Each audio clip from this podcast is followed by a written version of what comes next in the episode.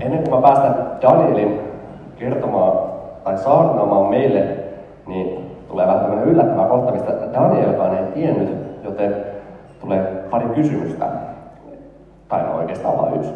Daniel, koska sä oot viimeisen auttanut jotakuta vähän osasta? Ja miten? Auts. No kyllä tällä viikolla oli hetki, jolloin, jolloin kohtasin huomaan, että vaitiolovelvollisuus sitouttaa apua tarvitsevan ihmisen, joka kaipasi sellaista, että, että joku kuuntelisi, joku rukoilisi. Pappiin on tietysti helppo ottaa yhteyttä siinä, toivottavasti on matala kynnys ottaa, ottaa yhteyttä. Ja se, että pystyy vaikka vain puhelimessa rukoilemaan jonkun puolesta, niin, voi joskus olla ihan, ihan tosi tärkeä asia. Ja samalla kyllä ihan vilpittömästi sanon autus, että kyllä toi, toi kysymys osuu sellaiseen kohtaan, jossa jos on rehellinen, niin kuin tietysti haluan olla, niin, niin joudun huomaan, että, että ehkä enemmän tällä viikolla on kuitenkin kävellyt ihmisen ohi kuin pysähtynyt auttamaan. Se on vaikea paikka tietysti aina auttaa semmoisessa tilanteessa. Täytyy huomioida myös muut. Siunataan vielä nopeasti Daniel ja Danielin saarna. Kiitos Isä siitä, että oot antanut Danielin meidän pastoriksi ja kiitos siitä, että oot antanut sanan kuulla hänen, hänen kauttaan meille. Tuiska siunaa Daniel ja tuu siunaa Danielin saarna ja ne kaikki sanat, mitä tänään tulee, jotta ne voi löytää paikan meidän omasta sydämestä ja päästäisiin taas lähemmäs sun sanomaa ja sun iloa ja sun rakkautta. Jeesuksen nimessä. Amen. Ole hyvä.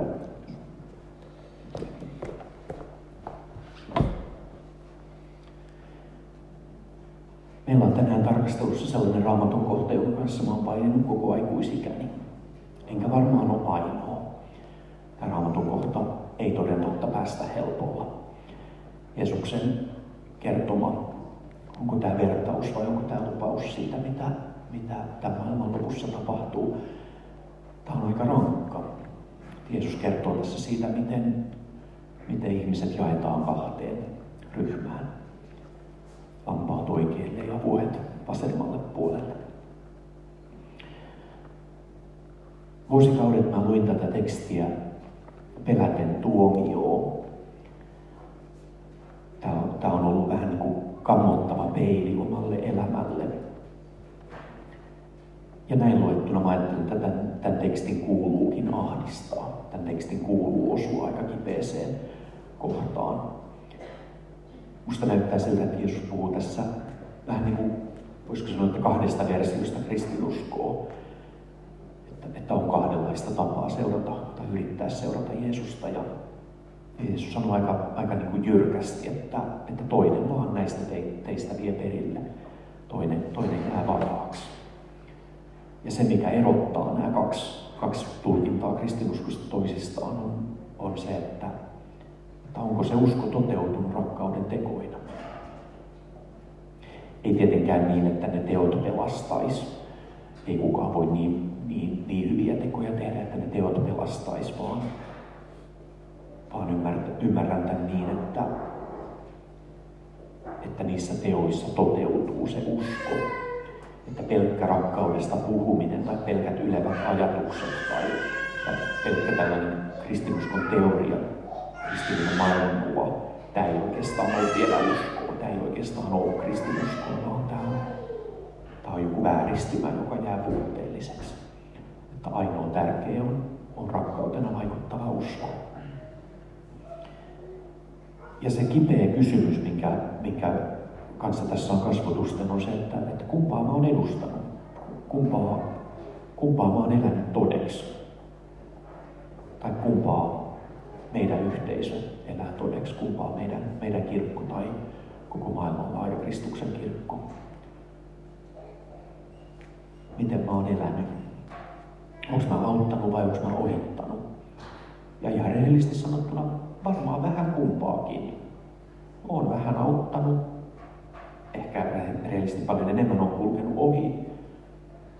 jos menen vielä askeleen pidemmälle, tästä Jeesus ei kummallista kyllä puhu, mutta jossakin tilanteessa mä oon jopa onnistunut tekemään pahaa sille ihmiselle. Että on mulla ollut sellaisia kohtaamisia ihmisten kanssa, joiden jälkeen sillä ihmisellä varmaan on vähän pahempi olo ja vähän, vähän paha mieli jostakin, mitä mä oon sanonut tai, tai, tai tehnyt. Mä en osaa tulkita monimutkaista ihmiselämää tällaisella mustavalkoisella tuomiolla. Että ihmiselämä, johon kuuluu varmaan jonkin verran hyvää, jonkin verran tällaista välinpitämätöntä ja jonkin verran ihan suorastaan pahaakin. Miten se jaetaan kahtia niin, että, okei, sä oot nyt lammas, sä oot nyt vuohi. Mä en osaa tätä tehdä. Ja niin se kysymys jää. Kumpaan joukkoon mä kuulun? Miten mun käy? Ja kun mä oon tätä paininut, niin, niin se mistä mä oon löytänyt turvaa, on se, että se tuomari on nimenomaan Jeesus. Että itse asiassa mun ei tarvikaan tietää, että miten tämä, miten tämä kahtiajako toimii. Jeesus tietää se. Jeesus on se, joka, joka tuomitsee. Ja kun mä tunnen Jeesuksen, niin, niin mä tiedän, että, että ei Jeesus tuomitse tekojen perusteella, vaan, vaan Jeesus tuomitsee oman rakkautensa perusteella. Että mun teot on vähän, vähän tätä ja vähän tuota. Siinä niin kuin vaakakuppi heiluu, että jonkin verran hyvää, jonkin verran pahaa. Mutta mä ymmärrän, että Jeesus tuomitseekin niin, että, että sinne toiseen vaakakuppiin tulee Jumalan koko rakkaus ja Jeesuksen veri, joka puhdistaa. Se on vähän niin kuin, toisella puolella on kymmenen tonnin paino, Jumalan, Jumalan painava rakkaus. Toisella puolella on höyhenen kevyt ihmiselämä, jossa nyt on vähän joitakin yhdentekeviä asioita. Ja totta kai siinä, sen, sen edessä, pelastus on kallio. Pelastus ei ole sen varassa, että, että vähän tota ja vähän tota, mitenköhän tämä nyt menee, vaan pelastus on kallio. Jumalan rakkaus on, on jotain suurempaa kuin, kuin yhden ihmiselämän ponnistelut. Sivumennä sanottuna muuten 14 vuotta sitten, melkein päivälleen, mä pidin ensimmäisen saarnani pappina tuomiosunnuntaina 2008. Ja sen saarnan sisältö oli suurin piirtein toi, mitä mä äsken juttelin. Ja nyt viime vuosina tästä tekstistä on, on avautunut mulle vähän myös toinen puoli. En halua mitään ottaa pois tota, mitä äsken sanoin. Jossain vaiheessa mä havahduin siihen, toi itse asiassa, itse asiassa tosi itsekeskeinen tapa lukea tämä teksti. Onpas tämä itse asiassa tosi irvokas vääristymä. Että Jeesus puhuu. Jeesus sanoo, että hei, tuolla on nälkäinen ihminen. Siellä on ihminen, joka on koditon, se on alasti, se on sairas, se on van, vankilassa. Me ja auta sitä, rakasta sitä, niin siinä rakkaudessa sä saat kohdata muut. Tämä on se, mitä Jeesus sanoo, eikö niin? Mikä on mun reaktioni? Mun reaktio on vuosikaudet ollut se, että miten mulle käy? Pääseekö mä nyt taivaaseen vai joudunko mä helvettiin? Mikä itse keskeinen ihminen, joka siinä kun Jeesus sanoi, että katso, tuolla on nyt apua tarvitseva ihminen, niin ei, mä katso vaan itteeni, miten mun käy. Ja löydän lohdun siitä, että kohotan katseeni ja katson Jeesusta. Mikä on tietysti hyvä, se on, se on, se on, se on jo hyvä askel. Että mä tuijotan itseeni ja korkeintaan kohotan katseeni Jeesukseen.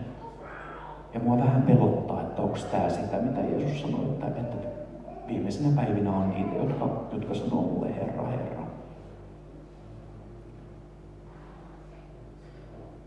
Mä kuulen tänään Jeesuksen sanovan, että hei, tässä on apua tarvitseva ihminen. Ja kun sä rakastat sitä ihmistä, niin siinä rakkaudessa sä saat kohdata muut. Että Jumalan valtakunta on siinä rakkaudessa. Ei joskus tulevaisuudessa kuoleman jälkeen, ei joskus tulevaisuudessa, kun tämä maailma loppuu, vaan siinä rakkaudessa, kun saa kohdata apua tarvitseva ihmisen. Tai kun saa itse tarvita apua ja kohdata toisen ihmisen, joka, joka onkin, onkin auttaja. Siinä kohtaamisessa, siinä rakkaudessa on jo Jumalan valtakunta läsnä. Tässä on apua tarvitseva ihminen. Ja kun sä rakastat sitä ihmistä, niin sä saat siinä rakkaudessa kohdata Jeesuksen ja elää todeksi Jumalan valtakuntaa. Meillä näyttäisi olevan edessä aika vaikea talvi. Sähköhinta nousee ja talousihmiset ennustaa, että, että inflaation myötä eurolla ei ehkä saa sitä, mitä, mitä tähän asti on saanut. On hyvin mahdollista, että ensi talvena maksuvaikeuksia on sellaisilla ihmisillä, jotka ei ole niitä aikaisemmin kokenut. On hyvin mahdollista, että, että ensi talvena monikin ihminen joutuu elämään sitä todellisuutta, mitä jo nyt, nyt moni elää. Että joutuu tekemään tosi vaikeita valintoja. Ostaako lääkkeet, jota tarvii, vai ostaako lapsille ruokaa. Ja tämän talven iso kysymys on se, että, että keitä me ollaan. Miten me suhtaudutaan toistemme hätään tai, tai omaan hätäämme miten, miten rakastaa ihmistä, jolla on vielä vaikeampaa kuin mulla on. Taas muuten ohimennen sanottuna, saa kai sarvissa käytännön asioitakin puhua. Vähän varastan, otan varas lähtöä loppujuontoon. Meillä on nimittäin meneillään näinä viikkoina uuden version ideakilpailu. Me ollaan kaksi tonnia varattu rahaa ensi talveksi sitä varten, että mitä ideoita teillä on siihen, miten, ensinnäkin, miten me voitaisiin tavoittaa ihmisiä, joita me nyt just ei tavoiteta. Meillä on visiona, että me halutaan olla yhteisö, joka menee sinne, missä tamperelaiset tarvii eniten apua. Anteeksi, että sanon suoraan, mutta me ei olla vielä tässä kovin hyviä. Meillä on meneillään ideakilpailu, jossa etsitään hyviä ideoita ensi talveksi. Miten me voitaisiin mennä sellaisten ihmisten luokse, jotka kipeästi tarvii apua. Ja toisekseen, se idea olisi mahtavaa, jos se olisi sellainen, että mahdollisimman moni meistä pääsisi mukaan sen tekemiseen. Että se ei olisi vaan, että joku auttaa tuolla jossakin, vaan se olisi, että, että mä pääsen mukaan siihen, siihen auttamiseen. Se on muuten palkitsevimpia asioita, mitä elämässä on. Pääsee tekemään, tekee hyvää. Jos olet joskus viettänyt päivän niin, että, että teet jotain, jotain hyvää, josta et itse hyödy, niin tiedät sen tunteen, mikä hy, hyvä olo sen jälkeen on. Että, että tämä ei ollut hukkaan heitetty päivä tämä ei ole hukkaa heitetty ihmiselämä. Niin hei, me etsitään kipeästi nyt ideoita. Me halutaan olla, olla sellainen yhteisö, joka etsii rohkeasti uusia ja luovia tapoja hehkua Jumalan valtakuntaa meidän ympärillä. Meillä on vaikea talvi edessä ja ajattelen, että nyt on se aika, kun on hyvä solmia suhteita. Jos et vielä tunne naapureitas, niin ota asiaksesi tutustua niihin. Tai ota yhteyttä kaveriin tai sukulaiseen, jota et ole nähnyt vähän aikaa. Voi olla, että sulle tulee nyt mieleen joku ihminen, johon voisit ottaa yhteyttä. Tarjoa apua, pyydä apua. Ja siinä rakkaudessa me, me kohdataan Jeesus. Kertokaa kuninkaasta. Aikamoinen visio. Miten me voitaisiin olla kertomassa Jumalasta, joka, joka rakastaa. Ei se ole ihan helppo juttu. Meillä on tänään nyt, nyt tämän, kun alkaa uusi saarnasarja, kertokaa kuninkaasta, niin siinä on vähän leikkimielisesti annettu otsikoksi, että suklaata naapurille. Ja, ja yksi, yksi ajatus uudella versolla on tosiaan ollut se, että, että, että me etsitään uusia luovia tapoja hehkua valtakuntaa meidän, meidän ympärille. Yksi ajatus voisi olla viedä suklaata naapurille. Meillä on muuten tuolla iso ämpäri, jossa on, on suklaapatukoita, jossa on, on niitattuna terveisiä telakaupalla. Jos haluat tuosta lähtiessä ottaa sellaisen ja viedä jollekin naapurille, niin tässä on ainakin helppo tapa. Ei edes tarvitse keksiä mitään sanottavaa. Suklaapatukko ja terveisiä telakalta. Kuka tästä pahastuisi? Ikävä todellisuus on se, että, että meidät tunnetaan, siis meidät kristityt, varsinkin Euroopassa, meidät tunnetaan siitä, että ne on jotain tuomiojulistajia. Ne moralisoi, ne elää jotain ilotonta elämää ja yrittää muitakin painostaa siihen. Ja mä en usko, että tämä on sitä, mitä Jeesus tahtoo. Mä en usko, että Jeesus tätäkään, tätäkään kertomusta kertoo, tätä lupausta. Tai, tai mä en usko, että Jeesus puhuu sitä varten, että Jeesus tekisi meistä jotain, jotain tuomion julistajia. Mä, mä uskon, että Jeesus, Jeesus puhuu meille tänäänkin, jotta me mentäisiin ja rakastettaisiin. Ja oikeastaan mä ajattelen, että tämä on myös parasta Jeesuksen tulemiseen valmistautumista. Se, että me mennään ja rakastetaan. Hyvä puoli on se, että rima on aika matalalla. Odotukset siitä, että ketä kristit on, niin on monelle aika, aika karseita ja, ja vastenmielisiä. Rima on aika matalalla.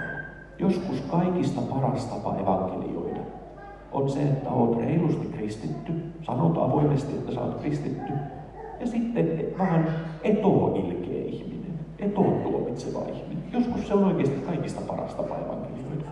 Että yllätät ihmiset, että sä et vastaakaan sitä, sitä niin kuin vastenmielistä stereotyyppiä, mikä, mikä varsinkin ulkopuolisella kriitikolla on mielessä. Oot rohkeasti kristitty ja sitten vaan et ole. Pieni voitto on se, että jos joku sanoo sulle, että, että hei mä oon luullut, että kristityt on tosi tuomitsevia, mutta sähän oot ihan hyvä tyyppi. Tästä on lyhyt matka siihen, että ihminen oivaltaa sydämessään sen, että mä luulin, että Jeesus haluaa kieltää muuta kaiken kivan. Mutta nyt mä huomaan, että Jeesus haluaakin mulle hyvää. Jeesus rakastaa ja on tullut antaa mulle elämän. Niin kuin Jeesus lupaa, minä olen tullut antamaan elämän, yltäkylläisen elämän.